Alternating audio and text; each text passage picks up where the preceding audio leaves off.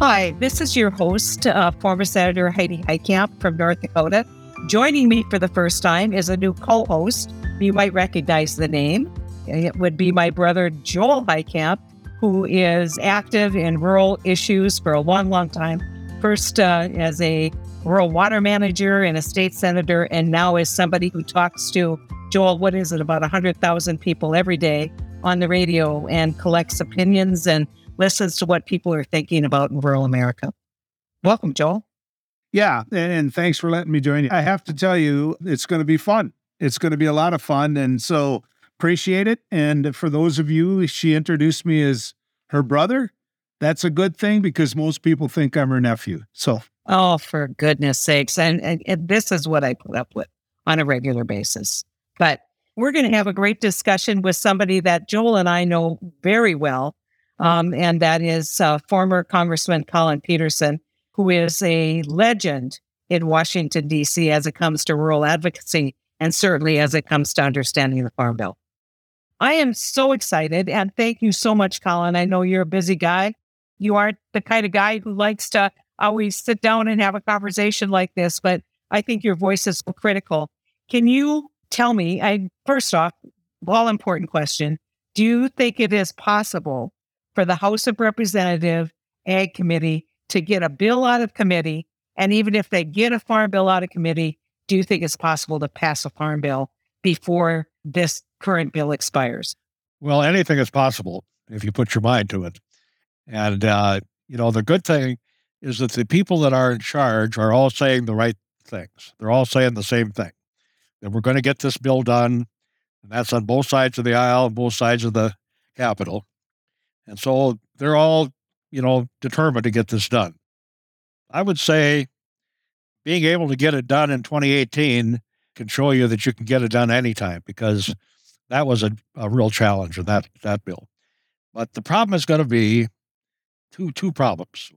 Are they going to get extra money for the Farm Bill? And uh, all of the commodity groups and all these other folks are looking for more money. They've got ideas about how to spend it and so forth. So the Budget Committee, at least uh, Harrington in the House, is asking for more money. So I think w- one of the issues is, are they going to get more money? If they get more money, it'll make it easier to get this done. Yeah, Colin, there, there, a lot of people listening wouldn't understand what you mean by get more money. And I think that's a critical component. If you could just kind of tell us how this whole argument about the debt limit and the budget targets affect the Farm Bill. Well, the Farm Bill is what's called mandatory spending. This is spending that's not required. Uh, the appropriators do not have to appropriate the money. It's, it's driven by a formula.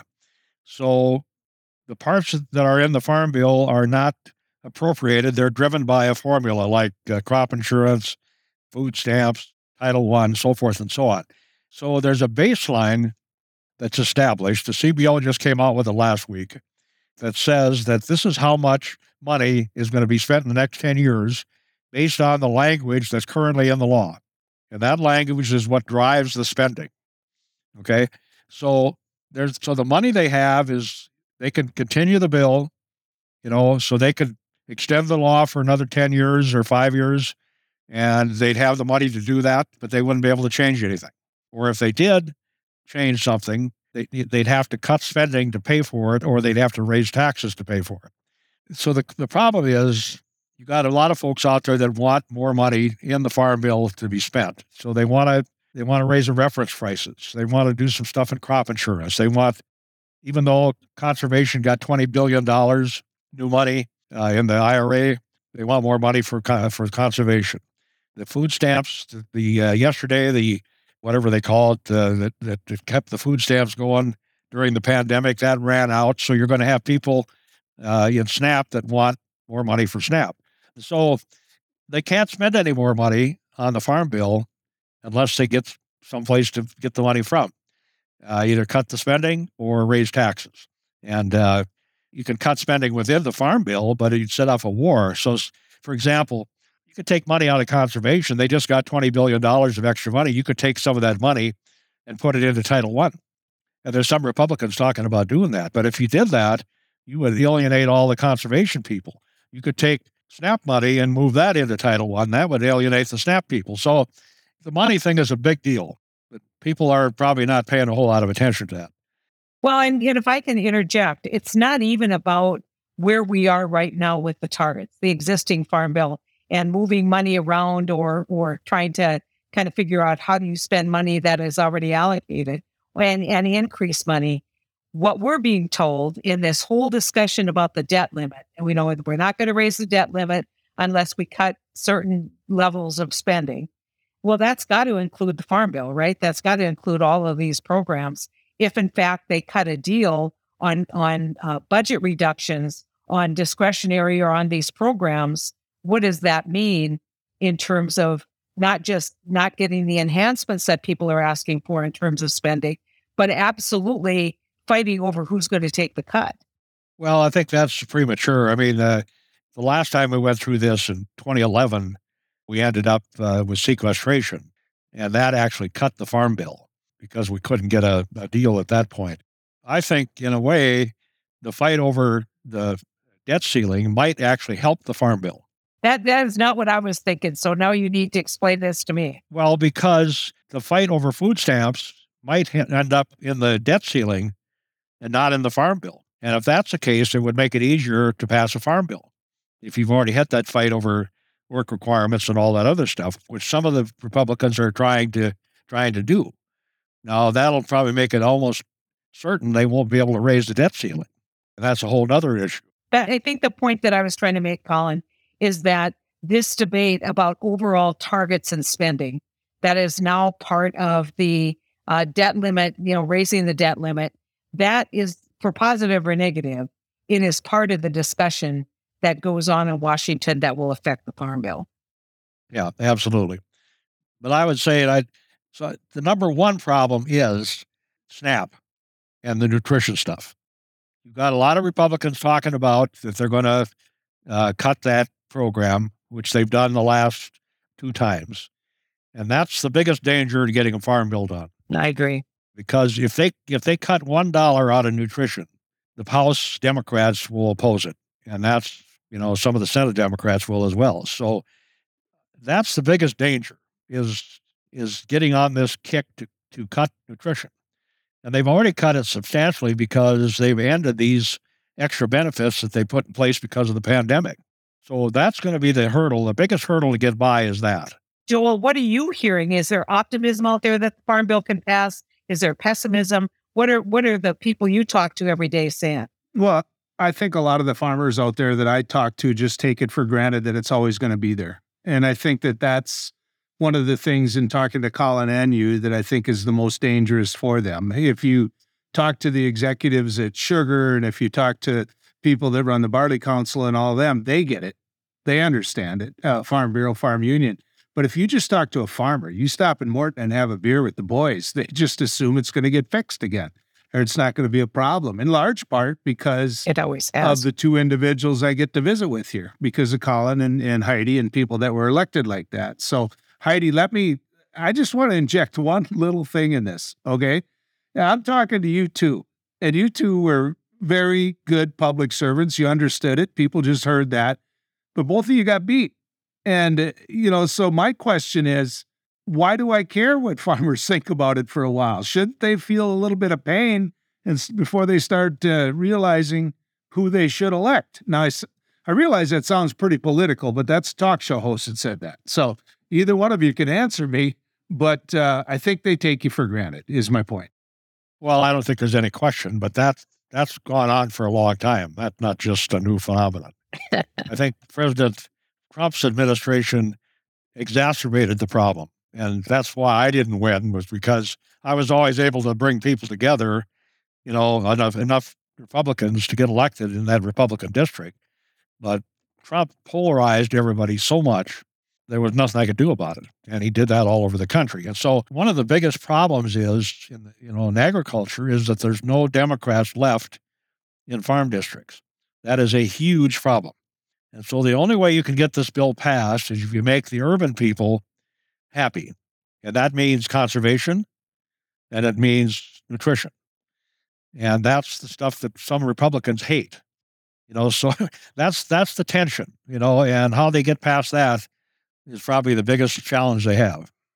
Yeah, and, and I think it's important, Colin, to point out that not all Republicans like the Farm Bill. Oh, no, that's, yeah. For years, you know, that the Farm Bill was always supported by Democrats and the Republicans. I mean, George Bush vetoed it, what, three times before? Twice, twice. Twice before you actually got a Farm Bill done.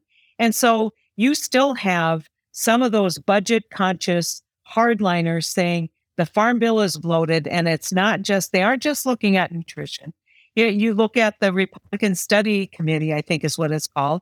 They're, they've called for cuts, and they've got, what, over one hundred members. And so, you know, th- it's important to point out that Republicans alone probably can't get a Farm Bill done. They need to form those coalitions. And Joel, you asked, I was there for six years. I did two Farm Bills, and I'm very proud of the work that we did. But let me tell you, you know, anytime I got stuck on an issue, anytime I couldn't figure out how the balance should work, I made one phone call, and that was to Colin Peterson. Because as I've said repeatedly, Colin has forgotten more about the Farm Bill than most people know.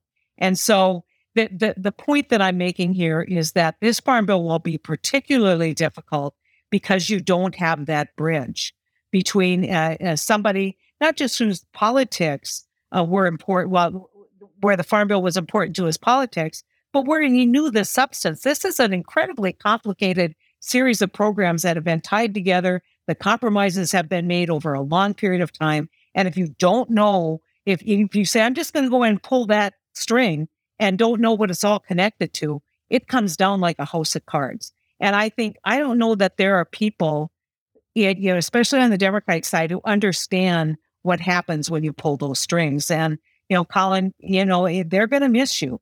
They're going to miss your insight and your understanding of these programs, but they're also going to miss the historic ties that have been, you know, kind of put together to make this work as a big compromise piece of legislation.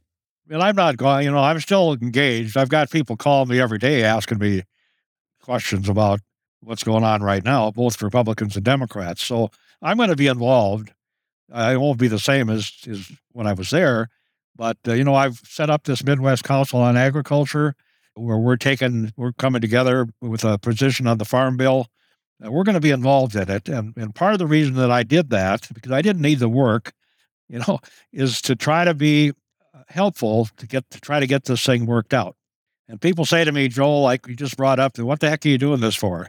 You know, they voted you out. Uh, why you, why don't you just go sit out at the lake and, and uh, take it easy? You know, well, I feel a responsibility, whether people understand what they're doing or not. You know, I had a, I had a farmer that was convinced by one of the, uh, one of the state representatives that if he voted for my opponent, that she would become the chairman of the Agriculture Committee, and he believed it. You know, and that's the kind of stuff you're up against. I mean, it's like people don't understand, you know, government. You know, and uh, we're not teaching enough in.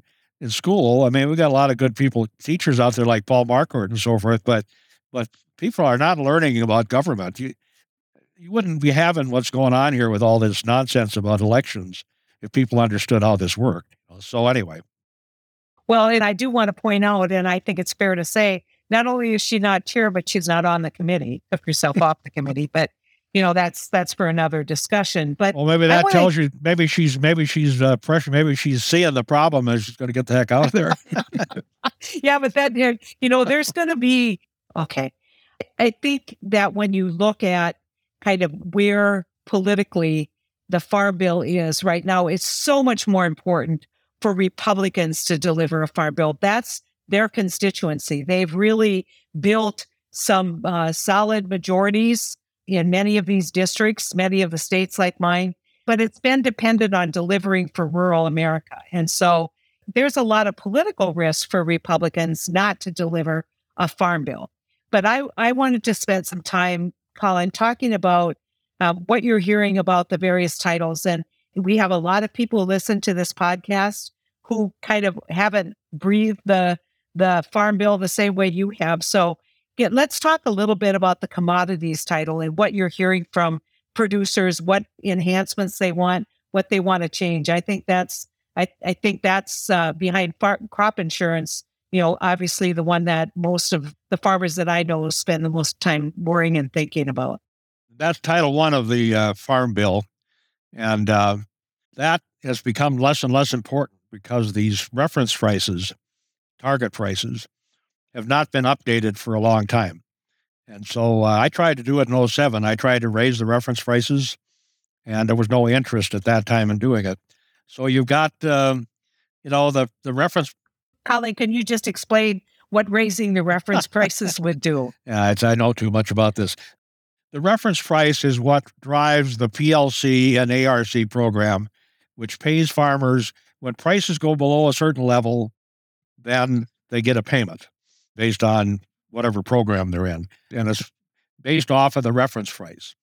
So, for example, the reference price uh, uh, for soybeans is eight dollars and fifty cents. So, I mean, you can tell what, you know, that's a loss. I mean, that that reference price is not a safety net. Right. It's way below the cost of production. I think corn is three dollars and something uh, reference price. Wheat is four something. And so these reference prices are not effective given the pricing that we have currently in the marketplace. So there's some some folks out there that want to put money into the, into the reference prices to try to have a better safety net. I don't think there's enough money to raise the safe raise the reference prices enough to make any difference given the climate that we're in. I think the money, if there is money to be put into the safety net, it should be put into crop insurance. That is, without a doubt, the most important part of the Farm Bill. And there's some things that need to be improved in there, especially in livestock, uh, some of the other specialty crops. And and I and I think that's that would be a better use of that money than putting it in reference prices. But some of these groups uh, are coming in, I think they're coming in asking for that. So that's one thing to keep an eye on. And, you know, we can go through the other titles too, if you want to, and talk about the. But let's kind of transition from there. Like, that's a big part of the safety net. Reference prices haven't been adequate to cover cost of production. They aren't, they aren't really what you would call a safety net. And you, like so many folks, go right to the provisions of the um, crop insurance program. So when you look at crop insurance, it was kind of this this morphing from direct payments into kind of a, a system whereby when things are good, you know, you're going to get money, or you're not going to get money. When things are bad, you you are going to get money. But, you know, it seems like everybody always gets money anyway, Colin. So, you know, explain explain this the way you would explain it to somebody sitting in an apartment in Manhattan. I'm not sure you can explain it. Well, you can't really talk about what's happened the last few years because that was an aberration. You know, we spent one hundred billion dollars, you know, under the Trump administration. Uh, That's, that, that's never going to be done again. So I think we should take that out of the equation. But the crop insurance has got still got some problems. And it hasn't, it's not, it's a lot better than it was. Uh, it was, for a long time, it was just corn and soybeans and wheat and, and the major crops. And now we've added a lot of crops to it. We have always already, uh, we started having programs for livestock, you know, that need to be improved. And so I, if I had extra money, what I would do is I'd go in there and start improving those crop insurance things in, in the areas where they're not adequate. And that's not that expensive. So, you know, I think they're going to have to look at places where they don't, doesn't cost them a lot of money to get the bang for the buck. And so, uh, again, I think uh, the, the, the first the first places look is, is crop insurance. And then crop insurance also has some other issues that are out there. I probably shouldn't say this in North, with North Dakota, but um, this prevented planting is still a problem. And uh, we've made some improvements, but uh, there is there are problems out there going on in prevented planting. And I think Congress is probably going to take a look at that. I think what's going to happen is you probably will get a G A O report, or you're going to get some kind of official government report that discloses, um, you know, kind of repeated uses of uh, prevent plant. And then all of a sudden people are going to, I mean, we've had this yeah. before, right?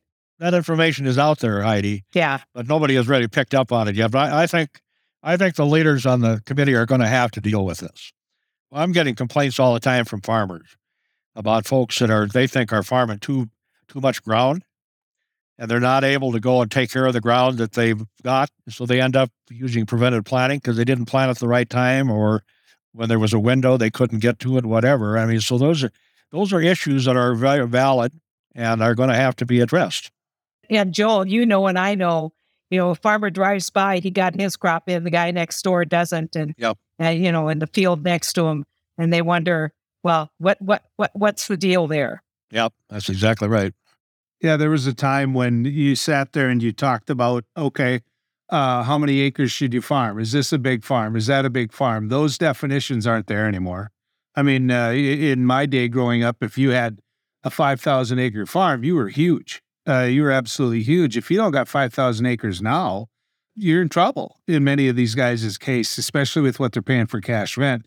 Then you add in the fact, and I think Colin knows this, and you know this, Heidi, that they don't have the workers. They can't find the guys. I mean, every seventy-year-old man that's retired from farming is driving a, a semi bringing corn out of the field. Everyone. My buddy who just got out of hauling fuel, it took him about two seconds before a farmer talked him into it, and he didn't want to do it. So it, it's a different time out there. Cash rent is never going down. The people that their mom and dad had that land, they don't live here anymore. They live somewhere else. And so they could care less if the neighbor's mad that they're paying one hundred eighty bucks uh, an acre for cash rent. If they can get two hundred fifty from somebody else and it isn't their relative, tough. They're getting the two hundred fifty. I mean, that's today's farming. Uh, when they sell land, they go to an auctioneer now. Instead of calling the neighbor and saying, hey, I think I'm going to sell that quarter. You've been my neighbor for years. Those days are over. And and so, you know, Congressman, you know what I'm getting at. Yeah. I mean, these these guys, they're not giving in. And, you know, now they're starting to auction rent. Yeah. That's the latest thing. So now they're auctioning off the rental land out there, which used to be pretty stable. Now they're putting that up for auction. But can I ask this, you guys? I mean, so we talk about that. We talk about the new farm economy and how it's going to work. But you got soybeans at fourteen bucks, and they're getting sixty bushel soybeans on a dry year. And if I'm the person with that land, I have no sympathy for them if I raise the cash rent. Oh, I don't. Uh, none. No, I get it. But that's going to come home to roost. We're not going to have fourteen dollar soybeans forever. And that's why I think the best place we can put the safety net right now is in crop insurance. So at least, you know, when you have a failure, you're not going to go completely under. But um, I think, I don't know how people justify paying what they're paying for this land or this rent. It does not make any sense. And look who the competition is. I raised this uh, at the last hearing. I think Sonny Perdue was at the, the Senate hearing that I had with uh, uh, Secretary Perdue. And I said, who's farming the land out there? Who owns the land that's being farmed? And, you know, but when Joel and I were growing up, and you, Colin, grandpa and grandma phased out of farming, the kids took over the farm. Maybe uh, the boy, you know, one of the sons moved off and taught in town. And, you know, you had somebody else who may move, have moved to the city and become an accountant. And all that land kind of was stayed in the family. But maybe when they, when grandpa and grandma died, everybody divided it equally. And then the brothers just rented it to the brothers, right? So we're out of that now. We're in the second generation, right? And the second generation has never lived on the farm. They've never, you know, kind of connected to that family heritage, to that family legacy of farming that land. And now they're saying, look, I want to maximize the return on investment.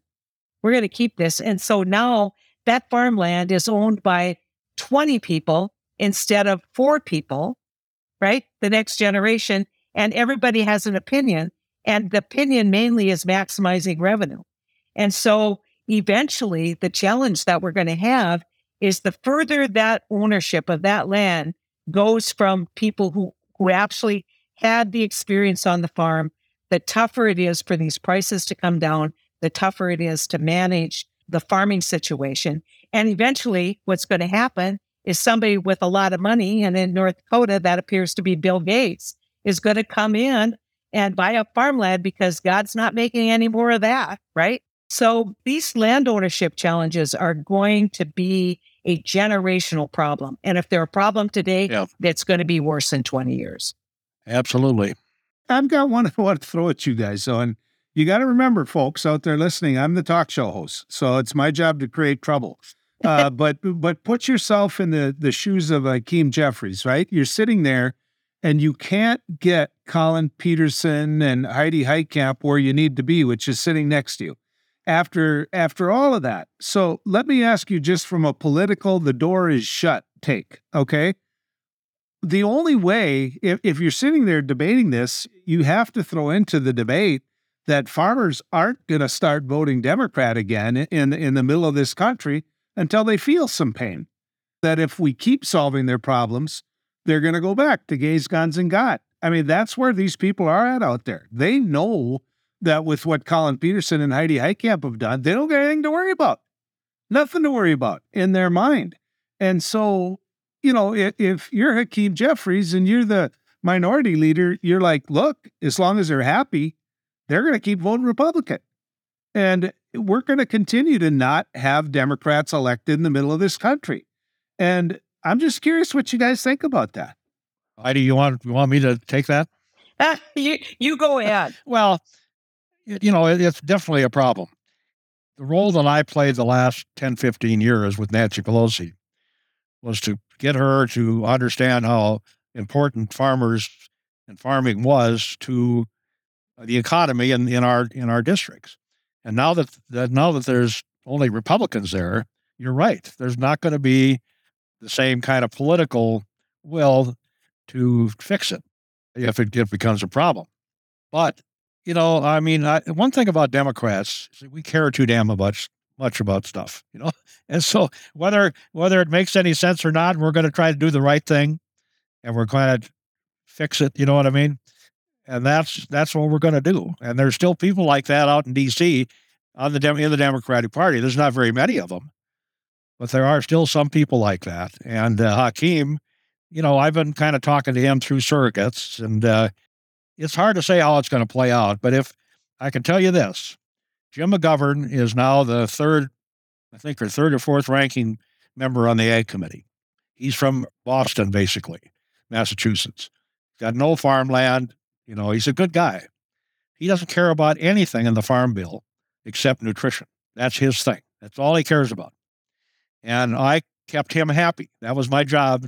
If I got Jim McGovern happy with whatever I was doing, then I got a lot of votes from ur- ur- urban people because they follow him. Okay? So I don't know if there's anybody out, uh, anybody now trying to keep Jim, Jim McGovern happy. Yeah. Uh, and that's going to be a problem. You know, so that's why I say this, the food stamp, the SNAP stuff is the most important thing that they've got to try to figure out how to deal with. I'm going to ask kind of one final question here to both of you. And we'll start with you, Joel. If you had to look up and say, what is rural America going to look like in twenty years without any changes in policy? What do you see? Bigger in terms of farmers. Uh, there's no question. And I'm not sure anybody can stop that. I think that you're going to see more corporate farming. You mentioned Bill Gates earlier. North Dakota was one of the last bastions of holding out when it comes to corporate farming. There's a bill going through the state legislature that opens it up uh, somewhat when it comes to livestock. And and so, you know, we're kind of on this island, but, you know, I, I think the renewables are, are locked in now. I think they're going to have a rate. But uh, for me, I think there's going to be a lot more distance between the mailboxes. That that's what I believe. And what does that mean for rural communities? What does that mean for the political clout of rural America, Joel? Well, it it, it means less people going to that church, right? I mean, less people going to that small Class B school. What it means is that Fargo, which a lot of people listening to this are going to say, well, okay, uh, that isn't that big of a town, but but Fargo's one hundred fifty thousand people now. And when the congressman first got in, he represented Moorhead, which meant he represented Fargo. And when you first got in, Heidi, this wasn't that long ago. It was about one hundred ten thousand people. And so everybody's moving to these places and they're not living on the farm anymore. Then you add in the fact that Joel Heitkamp had two kids, Heidi Heitkamp had two kids, and mom and dad had seven. And we were the small family in the Catholic Church. So people are having less kids. There's less people want to live out in the country. Their idea of living out in the country is living uh, fifteen minutes from town where they can maybe have a goat. I mean, the, the, the truth of the matter is there's going to be less farms. And the farms that are there are going to be more corporate by structure, and they're going to be bigger. They're going to be the the average farm is going to be way, way bigger. So your opinion is it's inevitable. That's their biggest problem. So Colin, I'm going to ask you the same thing. You've been at this a long time. You have been, you know, kind of the the one thing that you've always been able to do is see the train at the end of the tunnel and think about what you're going to do to avoid it. What do you see is the future of rural America? Is it inevitable? And how, if, if it's not, what do we need to do to change course? Joel is right. You know, these farms are going to get bigger. I would kind of disagree with this whole discussion about corporate farms uh, because most farmers nowadays are corporations. These are family corporations. They're not, they're not like Bill Gates, you know, so you've got people that have a five thousand acre farm, ten thousand acre farm. It's in the family. It's a farm, it's a sub-S or a L L C and the, and it's owned by the family, you know, and so you talk about corporate farming, you can't go after those kind of people because you're going to screw up the whole system. So I, I we have a problem with pe- people understanding what's really going on out there in the countryside. You know, it's not like, It's like they're saying, well, the corporations are taking over everything. Well, I was incorporating my clients forty years ago uh, in corporations, you know, on the farm. So, yeah, but, but Congressman, your clients weren't uh, Cargill. Well, no, I'm not. Cargill is not farming that much land. No, but my point is that could open up. That's my point. I don't think I don't think Cargill wants anything to do with well, that. Well, I just use Cargill as an example. I mean, pick one. You know, the well.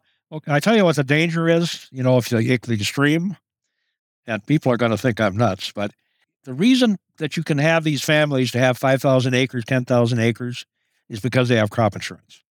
If they didn't have crop insurance, the banker would not finance that operation.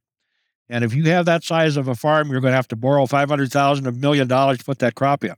So what crop insurance does, it allows those people to be able to finance their operation. If you didn't have crop insurance, just think about it. So if you got rid of crop insurance, what would happen? The people that have deep pockets would farm. And then you would have what you're talking about. Then you'd have the people that have enough cash that they don't have to have insurance. They can finance their own situation. Then that's the biggest danger, in my opinion. You know, now there's some talk about trying to uh, limit the uh, size of the crop insurance and so forth. But if you get into that debate, what happens is, Uh, the crop insurance statute says it has to be actuarially sound. Yeah. You take the big guys out and the system doesn't work, you know? Right. So at the end of the day, you have to try to balance all this stuff out. We have, we're so blessed in this country to have the efficiency that we have in agriculture. And because of it, we have low cost food, you know, that's the end of the envy of the whole world, you know, and we don't want to screw that up. So So the answer to the question is, you know, where's this going? What are we going to do? I think you're going to see, uh, if they get a new farm bill done, it's going to be minimal change from what we're currently dealing with, in my opinion. I don't think there are going to be a whole lot of changes any place. And frankly, if they don't get a farm bill done, it's not the end of the world. Because if they don't get a farm bill, they can extend the current law for five years and it doesn't cost them any money at all. And they could do that with just a stroke of the pen. And just to clarify, it doesn't cost them any money beyond what they're spending right now. Yeah, right. Yeah. I mean, in terms of the budget situation, yeah. yeah. And, uh, you know, that may be what the outcome. That could very well be the outcome. Colin, thanks so much, because that is the best explanation of why people say, well, why would they extend it?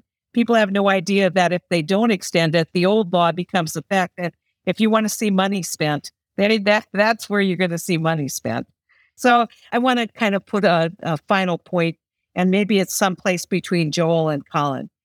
I think it's, and it's not just about corporate farming. It's about land ownership. You know, this, this idea, you know, when we used to drive around the country, we'd say, well, that's Lingen's Quarter, and that's Crump's Quarter, or that's Krause's corner, Quarter, right? I mean, we kind of knew who owned the land. We knew who was farming the land. And when we get four or five generations away from the farm, We, which, you know, right now we're two, two, three generations away from the farm. The people on the land, they're disconnected from the kind of challenges that you have in agriculture. And they, they look at this the way you would look at an apartment building, right?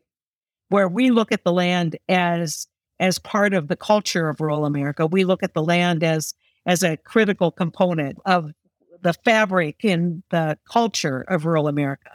It's it this land ownership issue and trying to figure out how we are going to keep people invested in building out and, and politically invested in helping farmers is, is, I think, going to be a challenge. As the population of rural America continues to decline, which it is, it's already older, sicker than the rest of the country, right? As the population declines, the political viability of these programs also declines.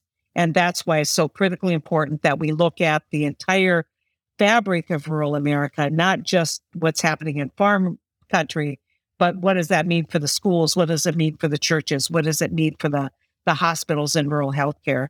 And so when we extend what we already have, I think to Joel's point, Colin, you're basically buying the same kind of trend line that we're seeing right now. And you both agree it's going to be bigger farms, which means fewer people, um, more automation, Joel. That's how they're going to solve the problem of workforce, right? Mm-hmm. More automation. And I think we ought to have at least one discussion of, at the end of twenty years, what do we want rural America to be? And I don't think we have that discussion because we're too busy trying to protect what's going to happen next year. So that's my preaching point. And I, I don't think anybody can predict what's going to happen in twenty years anyway, you know. Well, I'm going to be well, retired. Not smart, I'll tell you that. Uh, not at how smart you are. Well, sure? I, th- I think you might you I, might not be able. You might you might have to keep. Well, I'm going to get Sue working. I mean, she's going to be working. I'm just not going to be. Yeah, at Big Iron this year, Colin knows this. They had a self-propelled uh, combine out there running all on its own. You know, it's yeah. it's it's what it's going to be. That's for sure. Well, and that's my point. My point is, it and not a Luddite. I, I mean, I'm not somebody who wants to throw a shoe in the cog. Not a saboteur. Uh, you know, I, but I do think that whatever direction we head in rural America should be purposeful. But but when you say you can't predict it, what I would tell you, Colin, is you could look at trend lines and, and think about how stable those trend lines have been over a period of time from the nineteen fifties down. And that the trend lines are not good for rural America. No, you're right. Well, and one last thing, you guys, and I, I you know, simple yes or no, is everything we discussed here today, knowing the circumstances, knowing the bill, everything, is everything we st- discussed here today going to get more Democrats elected in the middle of this country? No. Heidi? No. There. No. in, in fact, if the Democrats uh, help to do what's right, they will elect more Republicans. That's been my point. That's yeah, yeah. So that's that's a, it's a hell of a note. Well, thanks, Colin, for joining us. Okay, well, thank you guys. Okay, thanks, Joel. Thanks so much for listening. And I know we got a little wonky with the acronyms, and, but that's Farm Bill talk. But let me tell you, I think that this is a critical issue that we hear about all the time in rural America. It's the premier piece of legislation that that reflects the values and the culture and the economic necessity of rural America. And I think it's it's uh, it's something that we all need to understand, because not only is it important to rural America, but it's important to urban America when we look at food security, uh, both in terms of having an adequate production, but also in terms of being able to afford it when you go to the grocery store, which is getting tougher. Joel, you have any closing comments? No, uh, it felt a lot like at times during the show, I realized, folks, that we were in the F D R administration, a lot of letters out there versus explaining what they were. Uh, but but the Farm Bill's complicated. I get it. I understand it. In the end, we didn't talk a lot about the politics of it, but what we did talk about was the mechanics. And that's what Colin Peterson has been great at for years. But it was fun. And I think they're they're both right to take the high ground. For me personally, I think every now and then you got to take the gloves off and mix it up a little bit. Thanks, Joel. You bet.